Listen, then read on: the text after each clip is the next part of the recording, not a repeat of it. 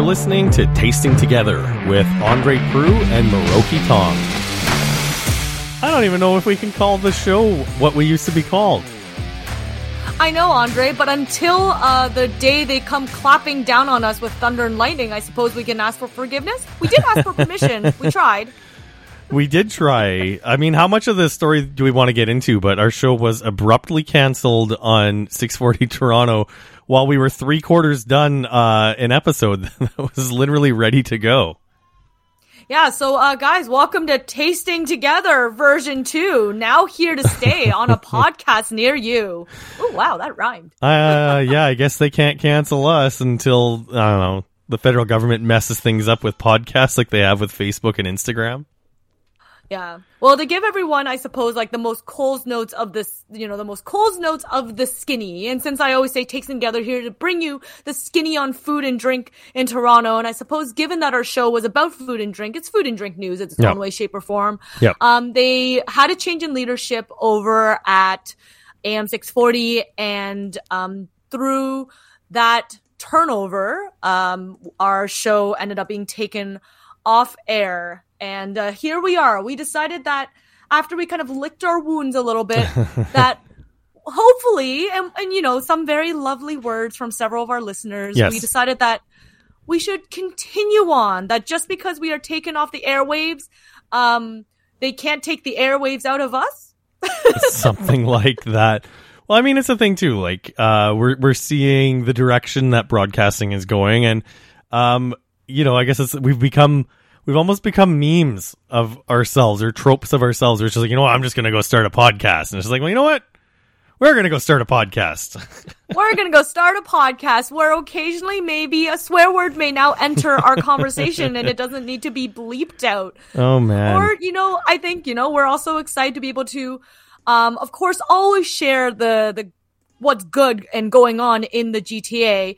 But I think, uh, you know, as you and I are both food tourist lovers and wine and drink tourist lovers, we can share some of the great spots that we travel to or want to travel to in more detail. And hopefully that will help with other, everyone's, um, either arm travel plans or other plans for the future as well. I think that's fantastic. Everything you just said is fantastic. Yes. Well, I think we should just roll right into it, Andre. Yes. I know we mentioned that we had a couple of interviews that we did record, and they are still very timely because Yes. uh, Mid Autumn Festival is just around the corner, which is one of my favorite, favorite holidays um, on the lunar calendar of the year, mostly because I adore eating mooncake and it's thousand calorie goodness. And I know nothing about mooncake because I have never celebrated a mid autumn festival, but you were kind enough to line up a really inspirational story. Um, the founders and owners of Wai Tack Kee. Did I say that wrong? Wai Tack Kee. Waitaki. How'd I do there? Yeah, Wai Tack Kee. Waitaki. Chef Joe to talk about uh, his journey from Hong Kong to Canada and making mooncakes. I'm super excited to be joined by the founder and head baker of Wai Tack Kee or Waitake in Cantonese with us, Baker Joe, because he makes some of the most delicious treats for Mid Autumn Festival. And I'm really excited for him to share all his skills and all his um, knowledge about the snacks and traditions with us. So Baker Joe, welcome to Tasting Together. Yeah, thank you. Okay, well, I think we should just dive right into the big question. I I know you have an amazing story for why you have this love for baking and pastry. So, what like where did this journey start from? Where did your love for baking and pastry come from, and how did it bring uh, bring about Waitake? Uh, in, in Hong Kong, I was a baker. When I come to Toronto, uh, I'm looking a lot of uh, bakery in here, not so many uh, traditional Chinese bakery or Chinese snack. So I make the traditional bakery in Toronto, and at that and at that time, not so many here. talking a lot about the um, the Mid Autumn Festival and mooncakes in particular. Uh, what is important about the mooncakes and the Mid Autumn Festival? Uh, usually we make the traditional uh, mooncake in in Toronto, such as uh, the lotus seed with yolks and nuts uh, with walnut and mixed nuts, especially the uh, mooncake with uh, yolk. It looked like the full moon, so everyone loved those uh, mooncake most. I actually didn't know that the yolks were supposed to represent the full moon. I just love the yolks. I always only buy the moon cakes with the yolks, but I didn't realize the full yolks actually meant the full moon as well. So that's actually some symbolism that I didn't know about. What is the meaning behind the uh, mixed nuts? The mixer is a traditional mooncake. Yeah. Usually uh, in Hong Kong and China, a lot of people love those uh, mixed nuts. Some like to put some hams inside. Yeah. Oh, ham as well. Oh, interesting. Yeah, it's Yeah. very common in, in Hong Kong and in China. Those are Mhm. very expensive one in Hong Kong. Oh, maybe that's why I didn't get the mixed nuts ones as much. I just got the yolk. Um, I know you make these like animal shaped mooncakes as well, like the jade rabbit and the pig. Um, why would you pick those animals for Mid Autumn Festival? I like I like those uh, mooncake, uh, especially the rabbit and the piggy, because uh, here's not so many people make that kind of things. So when I saw them in in our country, I, I would like to make that kind of things in here, so everyone can enjoy it. Especially this year is the rabbit year of the rabbit. So in this year, Yeah. very common for the rabbit. And it's a, for a long, long times ago, it's a so- story about talking about a, a lady going to the moon with the rabbit. So at Mid Autumn Festival, everyone know a rabbit is almost the same as uh, represented as a Mid Autumn Festival. Oh, that's interesting. Um, Yeah. No. It actually helps explain the rabbit to a lot of people because I think a lot of us see like p- images of the rabbit around Mid Autumn Festival a lot, but I think not a peop- not a lot of people know the mythology around it. Yeah, for sure.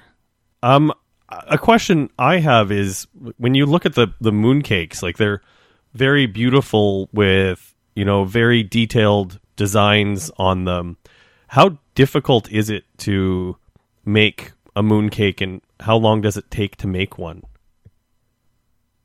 Uh, usually we- make the mooncake almost uh, at least a few days because uh, when we make it, we is uh, make sure the inside the temperature and the outside temperature are the same.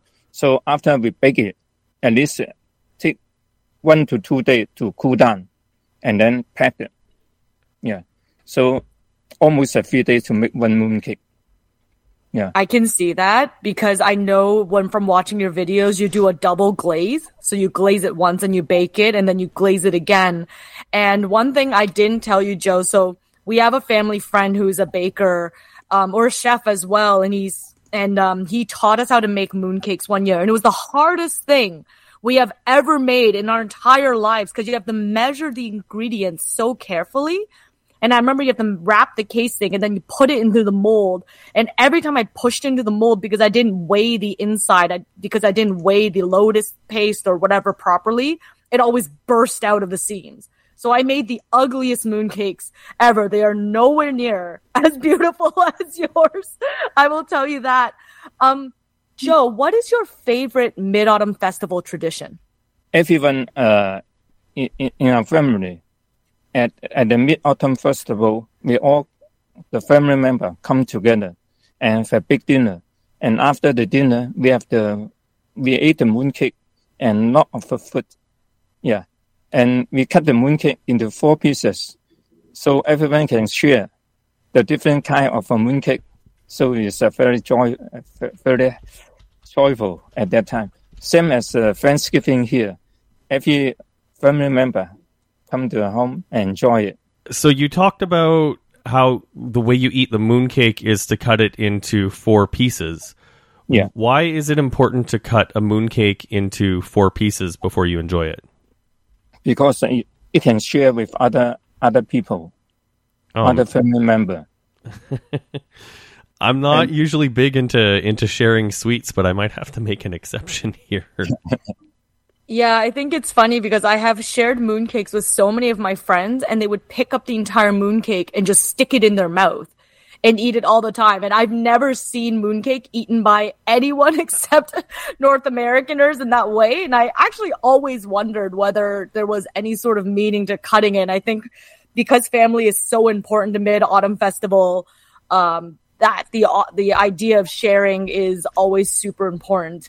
Chef, well, thank you so much for taking the time to, uh, I guess, school me a little bit more on mooncakes and the Mid Autumn Festival. I really appreciate you giving us the time. You're welcome. And you can definitely um, check out their Instagram, Wai Tack Kee, or go on their website where you can order their goods for contactless pickup from their Scarborough location, or you can actually check out um, some of the locations around sort of Markham or Toronto, such as Freshway Food Market or Kiss My Pans in downtown, or T&T across the GTA where they sell some of their products as well. So, yeah, Joe, thank you so much for joining us, and um, 中秋節快樂 to you. Thanks a lot. Well, Miroki, um, I'm really curious about what your family traditions are for the Mid Autumn Festival in the last minute we have left here. Yeah. I mean, obviously, growing up in suburban, rural Kitchener Waterloo, there wasn't much of a community for me to often celebrate with. So, a lot of times, my family and I, we had the uh, traditional paper lanterns. I think my grandparents would bring them to us from Hong Kong and we would treasure them and try and use them year after year. And we'd put a little candle inside and light up the lantern and actually just do circles in our backyard. And then we would often take out the telescope and look out the moon. And I actually have this memory that when my sisters were too young, my mom didn't want to put a candle in their lantern, so she would throw a flashlight inside and promptly destroy the lantern because it was made out of paper. Oh, that's too funny. You talked about the 1000 calorie mooncake as we threw to the interview. It now makes sense to me why you would cut it into four. I mean, from a completely health based perspective, you are right. But I, you know, they actually do make, um, if, if you guys will check out Baker Joe's and Wai Tack Kee's website, the little rabbit ones and the piggy ones are smaller. So maybe I'll only cut them in half, or maybe I'll even eat the whole thing, or I'll just work out more. Um, I will say maybe sometimes it's just worth a cheat day.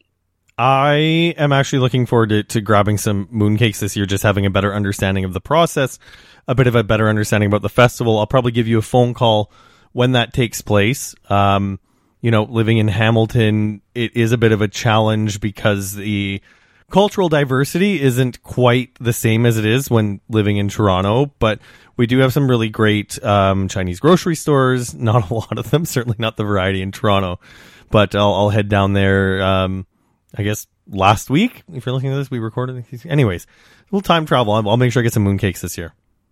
Yeah. Or I'll just have them make sure I get you one from Baker Joe himself. Ooh, that sounds even better.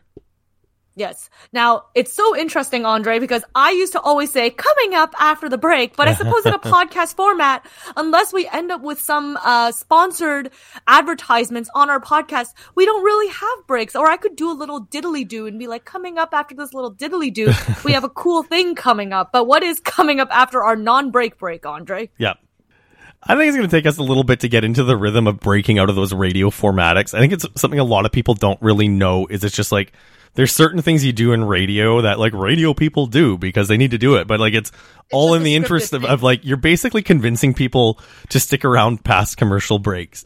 Anyways, you and I have been very fortunate to have a chance to connect with um, a gentleman whose resume was a little overwhelming when um, when he was introduced to us, but he is definitely the dude to help us get a better understanding of what the hell is going on in Argentina when it comes to winemaking and how it's a lot more than Malbec.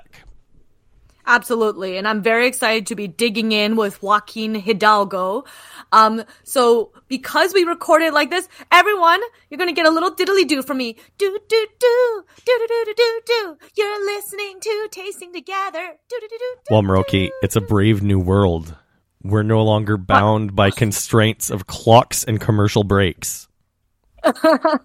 and uh, constraints of demographics too. I think more than ever, I am excited to explore wines all over the world, speaking with experts all over the world, and talking about food and drink all over the world. We're off the chain now. We've been set free.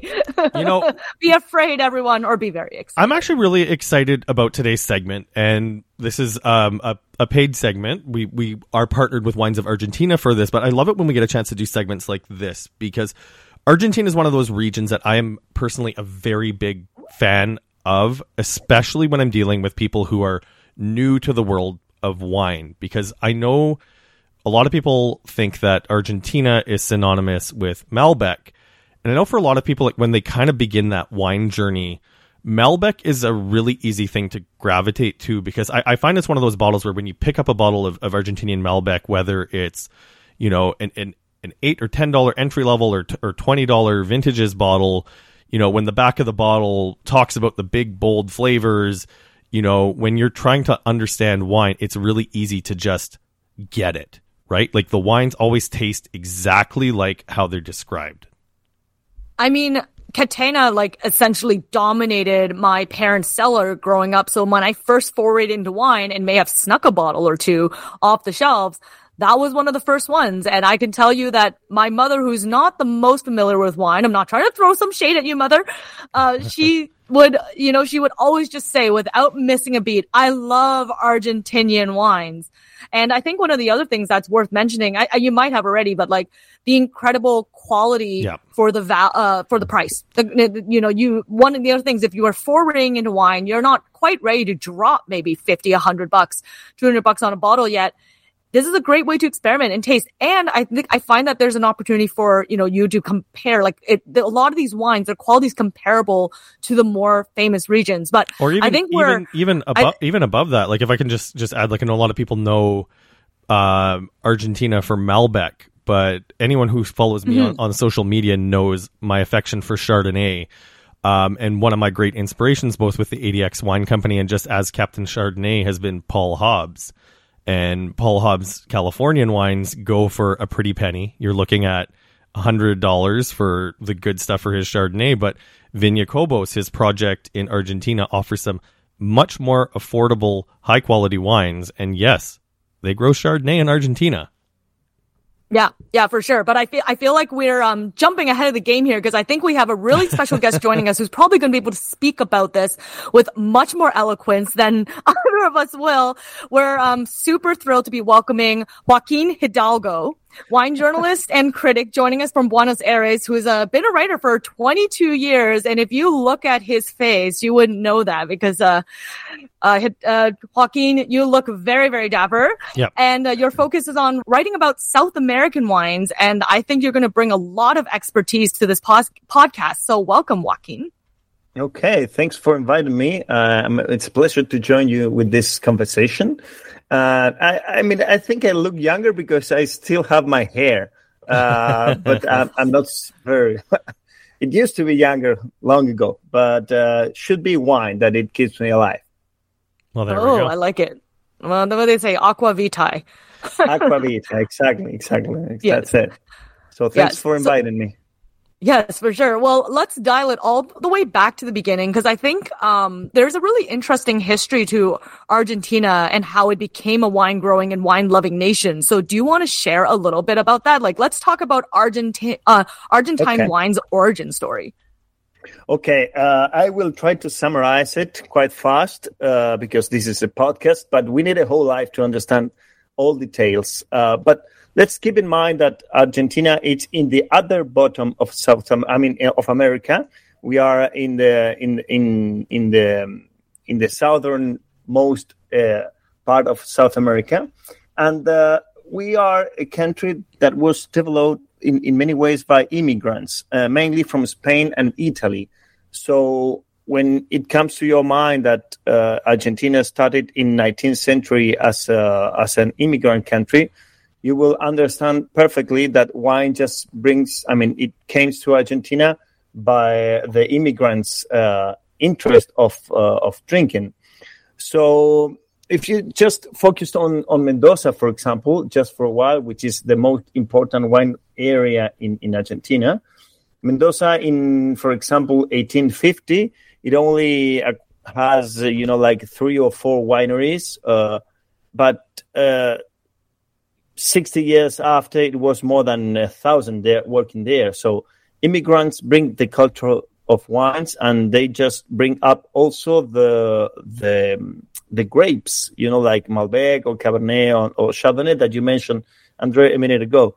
So, uh, just to summarize, uh, the western part of Argentina became, you know, like uh, the production zone, and the eastern part of Argentina, with Buenos Aires as its uh, main city, became the the market.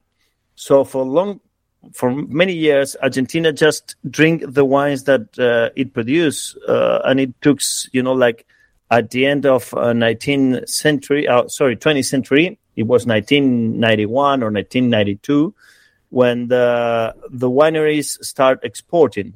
So before that, we drink all the wine that we produce. Um, after that, we just start uh, being well known abroad, specifically by Mal- with the the Malbec grape, which was something quite unique in terms of of uh, of flavors in the world. Uh, but just in in a raw and very uh, easy explanation, we are like an immigrant country that uh, we love wines because we have th- that root in our culture. So whenever you just walk up in a, a, in Argentina into a house for a meal or, or a dinner, whatever, there's going to be a bottle of wine there for sure. And if you are willing to to you know to gift someone with uh, something that you really appreciate, for sure it's going to be a bottle of wine, certainly. So we're we're we are a wine country. We can call it like that. You know what I find fascinating is you talk about being a nation of immigrants and the um, the identity being brought and that love of wine being brought with the immigrants. But when we think about you know the influence of the Spanish, we don't really think about Malbec, which I think most most sure. people would agree is Argentina's signature grape. Certainly at the at the entry level. At what point did the identity and the and the wine identity of Argentina become its own thing and become centered around some you know grapes like Malbec and develop its own style? That's a beautiful question, uh, and I will try to answer you. Um, if you keep in mind that uh, Argentinians' first uh, immigrant countries were Spain and Italy, there's no any famous grape from none of those countries in the in the you know in the cellar of Argentinians. Uh, Malbec it was just uh, developed by immigrants of any origin because it suits to our climate, specifically in Mendoza. It, it first appeared in, in 1853 when uh, it was brought to Argentina by a French guy, which name was um, Miguel Amado Puget. We can't forget about his name. Uh, but he was the first guy who brings up with the French varietals to Argentina. And there was uh, a, a long multiplying uh, history in terms of what producers do with those rootstocks. Because at the very beginning, uh, if you keep in mind that Malbec, it's a grape that suits with sunny climates, which is not the origin that they have in, in France. Uh, producers just tend to to grow it because it just develop beautiful wines with flavorful and colorful conditions. So it was spread all in Mendoza uh, because its quality and not its origin. Actually, it was called like the French grape back then. And uh, just after uh, a long road into the 70s, uh, it was not recognized as Malbec. Uh, but finally, the story just uh, brings up with with that beautiful name that actually nobody knows where it is originated because there's no any um, uh, synonym before uh, the 19th century about this grape called being called Malbec. You know, uh, That's actually interesting. It's so interesting. Yeah, I think actually what's so like lovely about you sharing that story and the idea of our Argentinians cultivating their own wine identity is also the story about how you know there's this grape and for those of you who don't know um if you ever see the the wine co So that's like the French Malbec, quote unquote. That's where it originated from. And then it obviously was brought to Argentina, but not only seeing that, but how it transformed in the land that it grew. Yeah. That Yeah. maybe this particular grape didn't have this identity, did not have these profile and these characteristics until it was grown in land like Argentina. And that's what makes it so incredibly unique. And I think that's Yeah. where that evolution comes from. And I think that's so beautiful. Yeah, I agree. And let me let me let me add just a line there because it's not only the climate; it's what producers prefer to do with it. You know, because they were choosing the best conditions uh, or the best Malbec, and they reproduce it because uh, Cot, for example, that you mentioned, it's a clone of Malbec, and it's a productive one. It produces a lot of grapes with the full color but flavorless. Uh, what producers do in Argentina was to to multiply the ones that they really like, the ones that were flavorful, uh, and that's the beauty of it because it was like um, a culture of wine developing, you know, like the the most flavorful reds in terms of what they really like. So today you have a unique condition, a flavor profile that you mentioned, Andre, a minute ago. Uh, but finally, it was what producers and drinkers develop in a hundred years. That's that's the beauty of it, and that's an identity for certainly. Absolutely. And Canada is actually one of the top exports for Argentine wine in the world. So can you like share with fellow Canadians? Cause I know you guys grow in a lot of amazing things in Argentina. Unfortunately, we can only bring such a small tidbit of that into Ontario, even though, even though we're, I think we're number five in the world for that Argentina uh, exports out to, but we speak, we spoke a lot about Malbec. But as Andre mentioned, there is Chardonnay, there's other varieties and other styles. So can you share with some of our listeners what kind of varieties and styles of wine that Argentina may produce outside of the famous Malbec? Yeah, uh, I, I will not try to get very nerdy, but you have to think that Argentina it's a very uh, long country, and we have this Andes range in the western part of, of our country. So you have to think that whenever you drive, for example, 15 kilometers or, or, or 20, just going up in the mountains, you will cross the whole, the complete map of Europe in, in, in, in 15 minutes, you know, uh, because you are, you will just drive from uh, the southern part of Spain in terms of climate to Champagne, for example, in terms of temperature. So you can, you can grow whatever in, in tho- those conditions. Uh, and uh, if you are looking for specific profiles, like for example, I, I'm a very fan of lean and and and refreshing Chardonnays from the upper part of Mendoza, like for example, Gualtallary. It's a very famous, well-known place in in in Valle de Uco. Or another beauty wine is Semillon, that it is, of course, uh, the opposite of what you will find in Graves in France, because it's a rich gray, uh, wine or you can find some, for example, Sangioveses, uh, which is not going to be what you have in Tuscany. It's going to be, you know, like a more powerful and, and tannin-less wine. Uh, and of course, you have the, the, the French ones like uh, Cabernet Franc, which is in a trend today in Argentina, specifically in, in, in very high uh, places uh, with cool climates. Like, I mean, those places are cool as Loire, for example, but as sunny as Jumilla in Spain. So those combinations of uh, dry climate and, and, and very cool conditions in up in the mountains are reaching, you know, like um, like a new palette in terms of, of, of taste. And let me tell you one last thing: if you're looking for a Cabernet Sauvignon in in about twenty bucks, you will find in Argentina beautiful wines uh, because we don't have like that. Um, uh, green uh, flavors. It's only about fruit. So Argentina can offer many things uh, besides Malbec, uh, but we love Malbec anyway.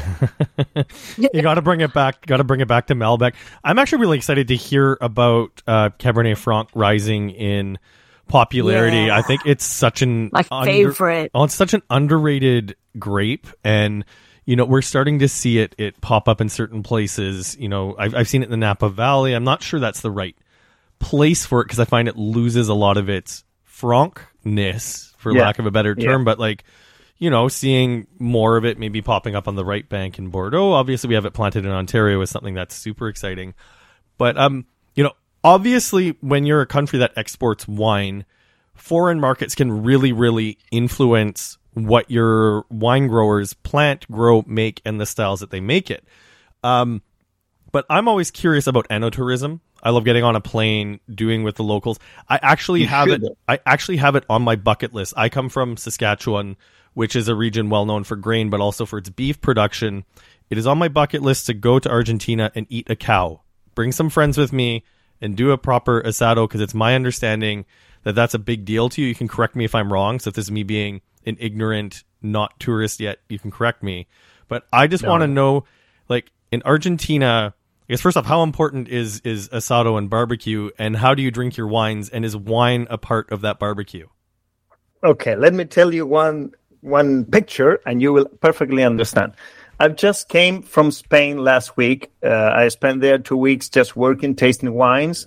And the first thing I did when I arrived to Argentina was going to the butcher, buying, you know, uh, some beautiful uh, piece of meat, and uh, inviting my friends, my kids, and my wife just for a, an asado, which is not a barbecue.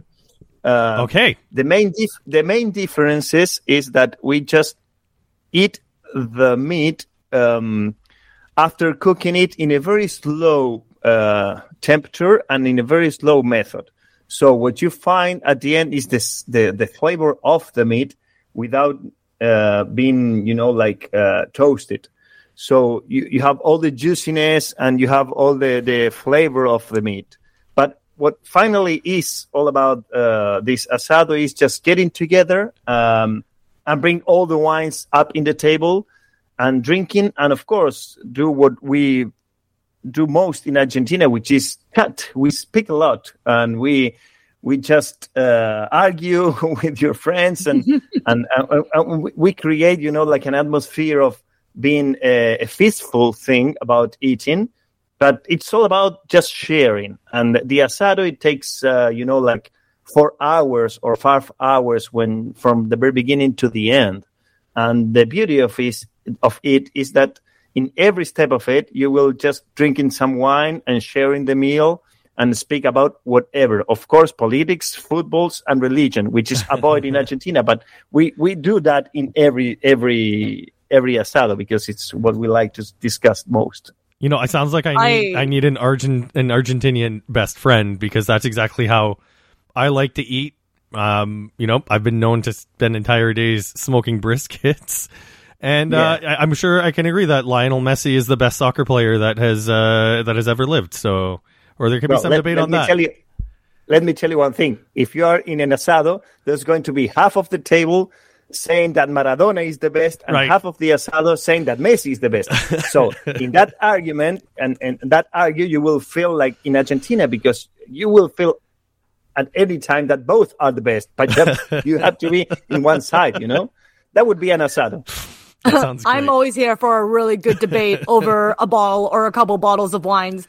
Well, bringing it all the way back home, um, Thanksgiving is coming around the corner. I don't know if you've ever experienced the Canadian or American Thanksgiving, Joaquin, but for some people, it's a really big deal. Uh, and I know, and it's funny because I feel like as I bring this up, I can he- hear, like, feel Andre cringing because talking about turkey and wine pairings is something that he absolutely despises. no, but I, it's something that I, but but uh, but I'm actually looking forward to talking to Joaquin about this because like the reason why I've stopped talking about wine and turkey is like, you know, you'll spend years like as a journalist, as a writer, as as a content creator, you know, obsessing over what the perfect wine to do with with turkey is. But inevitably, like your aunt Betty's going to show up with a bottle of Argentinian Malbec, which is not something in earlier in my career I would say goes with turkey, but like if Aunt Betty likes Argentinian Malbec with turkey, fill your boots. Go go pick up a, a, a whole bunch of it and do that with the turkey. Because if, if Aunt Betty likes that, that's what she's gonna drink. It works. I feel like we've also, uh, I feel like we've also like kind of just like really broken down how a turkey can be presented, uh, Yeah. or it's all it's all its various uh, sides, right? But from from stuffing and and yeah, the you're, vegetables, you're and the mashed softening potatoes. me. But You're softening me, Miroki, on on Yes. wine and turkey.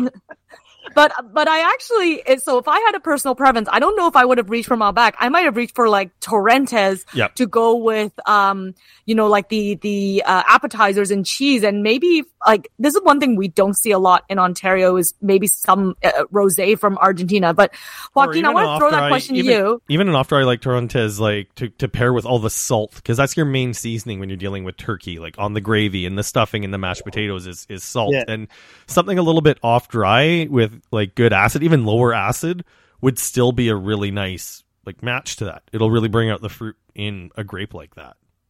Yeah, so Joaquin, throwing it back to you. Final question: uh, Canadian Thanksgiving turkey stuffing, mashed potatoes. Uh, God knows whatever else. You can tell that I'm from an immigrant family and I only celebrated Thanksgiving in the recent adult years of my life. What would you want to pair uh, as an Argentine wine with these dishes? If I be there, I think that uh, for sure a high altitude Chardonnay that would be my best choice because it's it's Yes. sharp and it, it will have great acidity and it's smooth in a way. But if you are going to be more, uh, you know, like uh, more adventurous, uh, some Torrontés that you mentioned uh, a minute ago will suit with that condition whenever they have uh, uh, they were harvested in, in in cooler climates which is not in the northern part of argentina where it's most uh, the, the most cultivated and famous grape uh, i will look for those torrontés in the uco valley which has this alsatian flavor and uh, it will it will deliver for sure in a in a in a dish like that.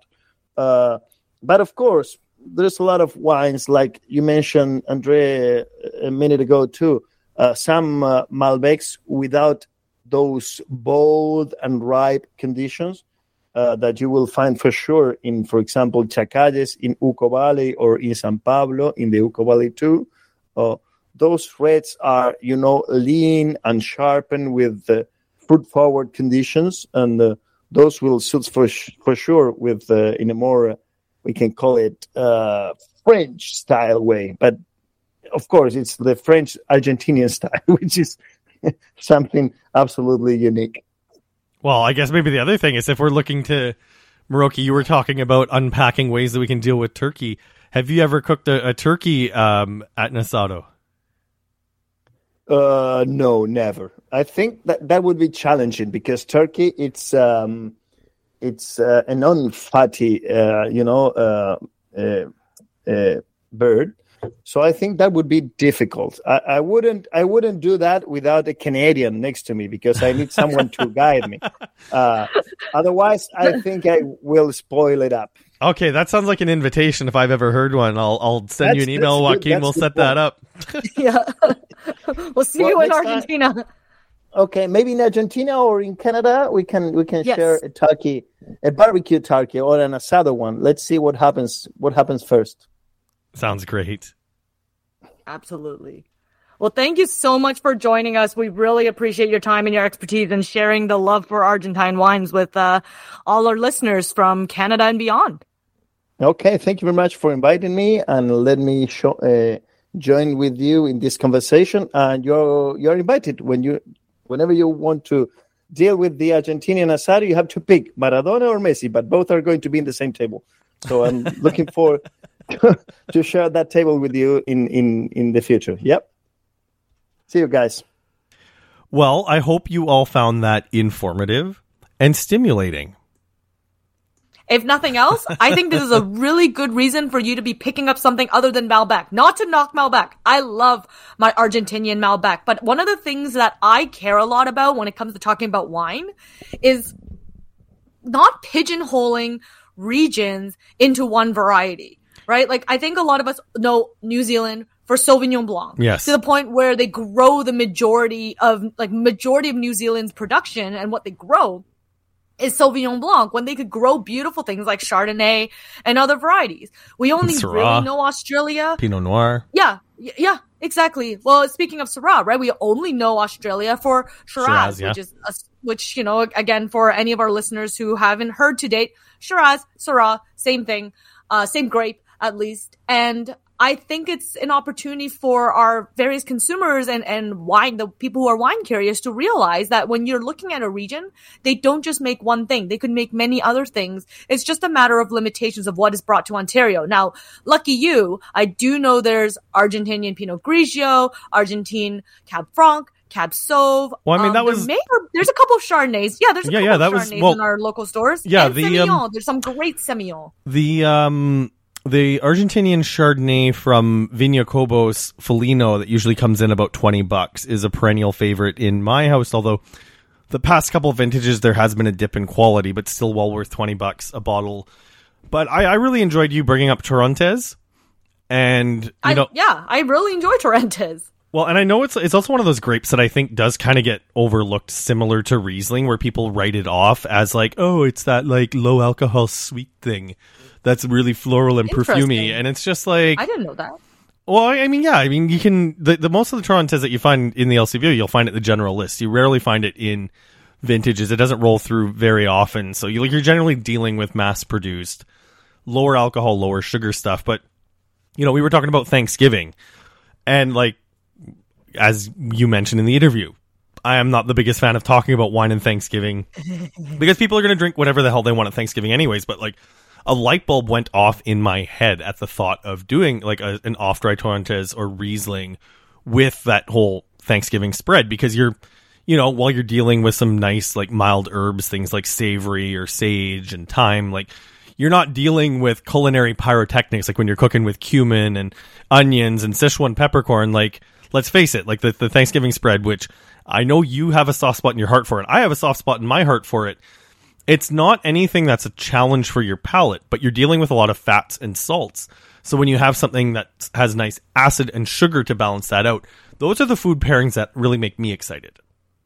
And I love that Joaquin actually mentioned um mentioned Chardonnay as well because I did do Chardonnay one year, Ontario Chardonnay with Thanksgiving because there was like something so lovely about the unctuousness, Yeah. that kind of like warm ripe fruit of Chardonnay, a little bit of touching, you know, the the like in an Ontario wine specifically, but obviously high altitude Char- uh, Chardonnay could do the same thing, having the acidity to brighten things up, but then when it has a bit of that oak contact, um, just kind of give you a bit of like rich on rich mouthfeel as well.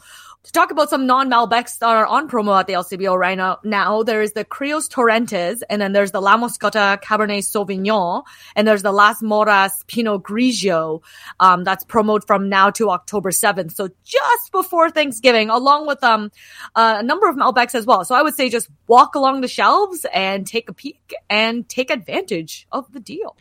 And you could be Aunt Betty. That's really funny.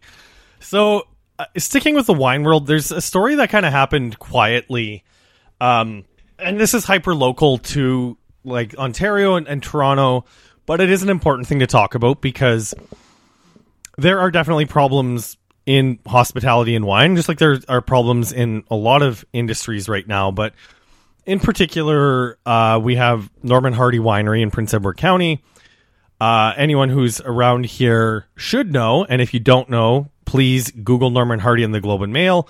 But Norman Hardy was accused of sexual misconduct. Many women were interviewed by uh, Ivy Knight and Ann Hui. Um, and he basically admitted some of the behaviors. He was never charged or convicted, which I don't know why it's a sticking point when someone admits that they're a sexual piece of garbage, uh, deviant, and have victimized women. I don't know why putting them in jail should be a benchmark for anything, but that's another thing. Uh, recently, the Prince Edward County Chamber of Commerce announced a, a round of awards that they had given out. Um, and the Norman Hardy Winery was uh, celebrated with a Business Excellence Award. And there was a backlash. There was a public backlash. There were a lot of business owners in Prince Edward County. Anyone who has been to the county, you're likely following some of them on uh, Instagram. Uh, You know, we we had him on the show in the past when we were on the radio station. Thierry uh, and Adega, his wine bar in the county, are definitely worth following. And um, you know, it, it did cause an an, an uproar. The chamber, so. the Chamber of Commerce, eventually backtracked a little bit and said, "Dear Prince Edward County Chamber of Commerce and business community members, Norman Hardy Winery and Vineyard was nominated for a Business Excellence Award. The board of directors have considered the feedback and concerns it has received regarding this nomination."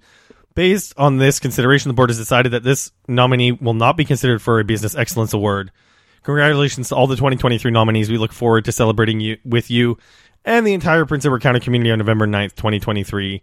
Sincerely, Leslie Lavender, CEO of the Prince Edward County Chamber of Commerce. I mean, I, I, I one of those moments, right? Like, okay, I'm glad, better late than never in some ways, but should we not know better to begin with? Why, why poke the bear? Um, in some ways, right? Like, it's Yeah. very, you know what the community response is, you know the damage it would cause. Why even try and see if you could slide it through? Now, but there's but there fair, but, okay but here but, we wa- but but here's here's the thing sorry sorry sorry to, to to interrupt though there is a growing movement and it's picking up steam and it is incredibly dangerous for what's happening in the industry of people who are quietly trying to have norm at places norm is starting and norm's winery is starting to make appearances at various trade tastings um you know, being nominated for an award like this. There's a journalist, Sing Langford, Langford, um, who I have uh, worked worked alongside, been at tastings with. Like this is someone who I, I considered a respectful journalist for a Prince Edward County publication that I'm not going to bother naming because it's not worth it. Who wrote what amounted to basically a puff piece about Norman Hardy in this magazine, and when people reached out to the magazine, asked them why they published the piece, the response was basically the newspaper article i think the words were a sensational newspaper article written by the globe and mail i mean Yeah, they basically quoted a few sources saying, "Oh, that you know, there's been some sensational work or positive work written about him in different publications, and that people um, travel in droves to visit his winery in the summer, and as a result, he should be celebrated." And it completely glossed over the I guess the it, it, it completely glossed over everyone's backlash about the whole reason why everyone knows why you would quote unquote, and I say this in quotation marks, everyone knows why you would want to promote Norman Hardy, but there's one very, very black and white reason why you don't. And and it was how the it was how the response completely omitted the elephant in the room and put blinders to the entire thing. i agree with you completely um and, and i mean here's the thing is i don't believe in cancel culture i believe in consequence culture the reality of the norman hardy winery is when people speak out against them they go out of their way to block them And when the whole uproar arose about them winning the award from the Prince Edward County um, Chamber of Commerce, when the article came out that Signia wrote, um, they turned off commenting on their Instagram account. They are doing everything in their power to keep their image squeaky clean, as opposed to owning up to what has happened and demonstrating remorse. I'm sorry. I think it's the lack of redemption The- that really sticks it for me. I, I'm not. I mean, outside of the fact that there were so many allegations against him to the point where it's not, this is not even one accidental. And I, I say, I say a lot of this in quotes because I don't think there's ever, you know, if you're at fault, you're at fault. But when you do it that many times, it is clearly a premeditated act at this point. You Yeah. know what you're doing. There's no way you could say, oh, I made a mistake. I pushed past the boundary I shouldn't have once. It is, I pushed past someone's boundaries and exploited women again and again and again. And that does not sit well with me. On top of it, the lack of redemption, the lack of remorse. Well, I mean that's it. So like we know that Norm's Norm's behavior was scumbag behavior. He had admitted that. I have no issue saying that. I'm not above forgiveness, although as you just said, it'd be very hard to imagine a, a scenario where someone can come back from something like that. Although people are really trying because apparently his wines are really good. I mean, i- i- if that's your attitude, like like seriously, screw you. Like screw you if that's your attitude. That someone who can victimize that many people over and over again, and your excuse is that the wines are still good or that he didn't go to jail. Like there's something wrong with you. Full stop. Yeah, I mean the thing is is that there's too much dang good wine around the world for you to get so hung up on one person who clearly um did a very very disgusting act, right? Like it's it's one of those things we make a lot of our decisions, all our purchasing decisions are governed by our own code of ethics, whether that be a code of ethics for the environment, buying sustainability, like buying, buying sustainably, buying because something is women owned, buying because we want to buy local versus buying, you know, or buying small made versus mass made. Um, social ethics and being, and I mean, frankly, like not even just ethics, whether someone has done something that is essentially criminal is worth taking into consideration, honestly, into your buying decisions. I think the thing that makes me the saddest though is when I started my Instagram, and now, you know, I know uh, for those of you don't know me, that's how I started my journey into wine in a more professional way. I've always been a wine enthusiast. I have been for well over a decade. I learned a lot of this on the back end, but as a consumer, but when I started doing public facing work, one of the things I started noticing with, um, uh, fellow new wine enthusiasts who are just discovering, let's say Prince Edward County and discovering wines, um, they were entering without knowing that all of this happened only a few years ago. That's how much this story got erased. That's how much the history got erased. Yep. And there were a lot of times where I think, you know, where I needed to I, I, would see some on my feed. They would say, "Oh, I went and visited the county. I went and did this. Um, I visited Norman Hardy." Or I would say some, you know, see someone purchasing or writing about it, and clearly doing it innocently and I would have to go and have that difficult conversation with them. And I know you have had too. And I think that's what makes it sad is how much has been erased in such a short period of time. Yeah. So I guess not exactly a high point to end on, but like I said, I if, guess, if, if, if uh, you're yeah, a big, I- if you're a big fan of Norman Hardy and you want to reach out to me to try to make that case at Andre Wine Reviews, where you can find me. And you can find me at nine ounces, please. Um, the number nine forward ounces forwards, please on, on basically just Instagram. I think this is actually one of the freedoms I think with having the podcast. And, you know, people, I, I this is one of the, this is one of the things I want to close off this particular first podcast on is that for wine is a wonderful beverage that we all get a chance to enjoy and it's meant to be fun it's meant to be social but if we don't feel safe consuming wine or people who work in wine don't feel safe um, that's as equally important as just talking about tasting notes Yeah. Well, So, well, well said. you I, I, I wouldn't. I wouldn't eat at a Mario Batali restaurant. I don't know why it's any different for wine, right?